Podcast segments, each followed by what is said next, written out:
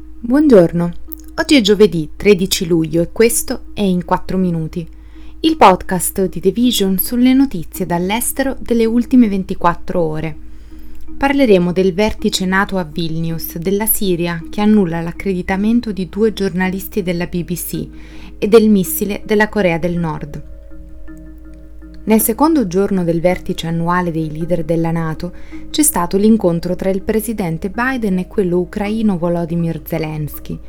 L'attenzione si è concentrata sulla sicurezza e su tutto ciò che la rafforza, ha scritto Zelensky su Twitter.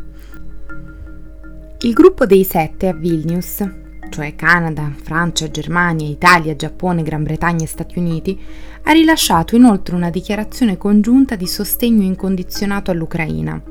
Gli Stati Uniti stanno facendo tutto il possibile per darvi tutto ciò di cui avete bisogno, ha detto Biden nell'incontro. Una delle questioni che si sono discusse in questi giorni riguardava l'uso nella guerra delle bombe a grappolo che gli Stati Uniti hanno deciso di inviare in Ucraina, nonostante la posizione controversa e la forte critica proveniente da diversi alleati occidentali, per cui il loro uso andrebbe evitato sia per rispetto delle leggi internazionali sia perché sono molto pericolose per i civili.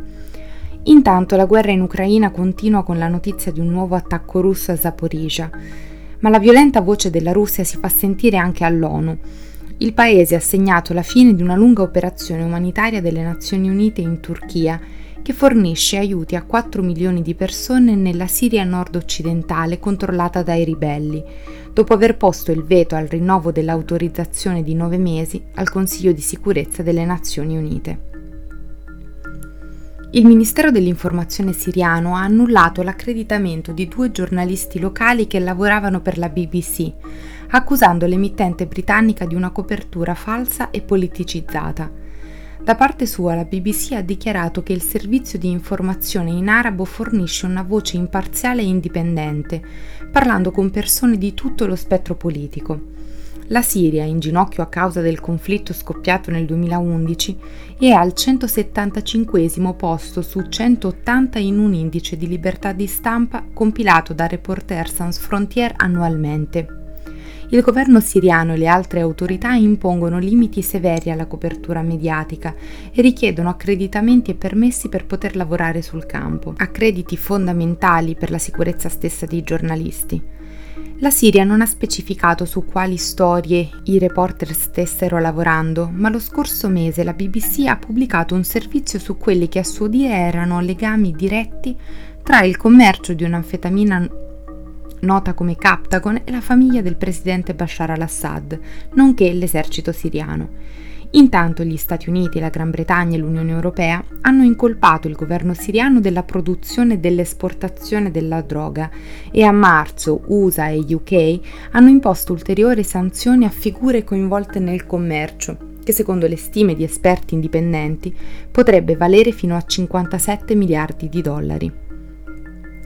La Corea del Nord ha sparato un missile a lungo raggio dopo aver avvertito che ci sarebbero state delle conseguenze per le attività di ricognizione dell'esercito statunitense nella regione. Il missile balistico lanciato dall'area di Pyongyang ha volato per 74 minuti prima di atterrare a circa 1000 km di distanza, cadendo nelle acque al di fuori della zona economica esclusiva del Giappone.